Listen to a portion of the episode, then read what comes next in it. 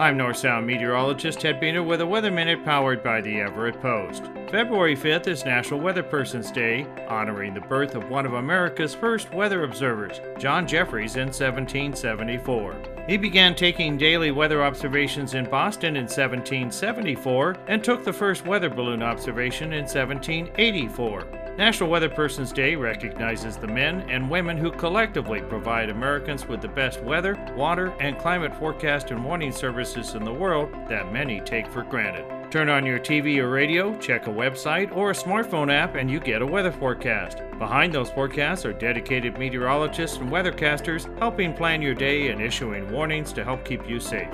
Your weather forecast information starts with your National Weather Service meteorologist working around the clock. They use weather data and forecast guidance to issue public weather, river, marine, and aviation forecasts, climatic data used by engineers, utilities, researchers, and more, forecasts to help firefighters control wildfires, and emergency management officials to address all kinds of hazards. Others include 9,000 volunteer cooperative observers who measure daily temperature and precipitation, 400,000 volunteer SKYWARN weather spotters, thousands of volunteer amateur radio operators, and citizen observers in the Community Collaborative Rain, Hail, and Snow Network.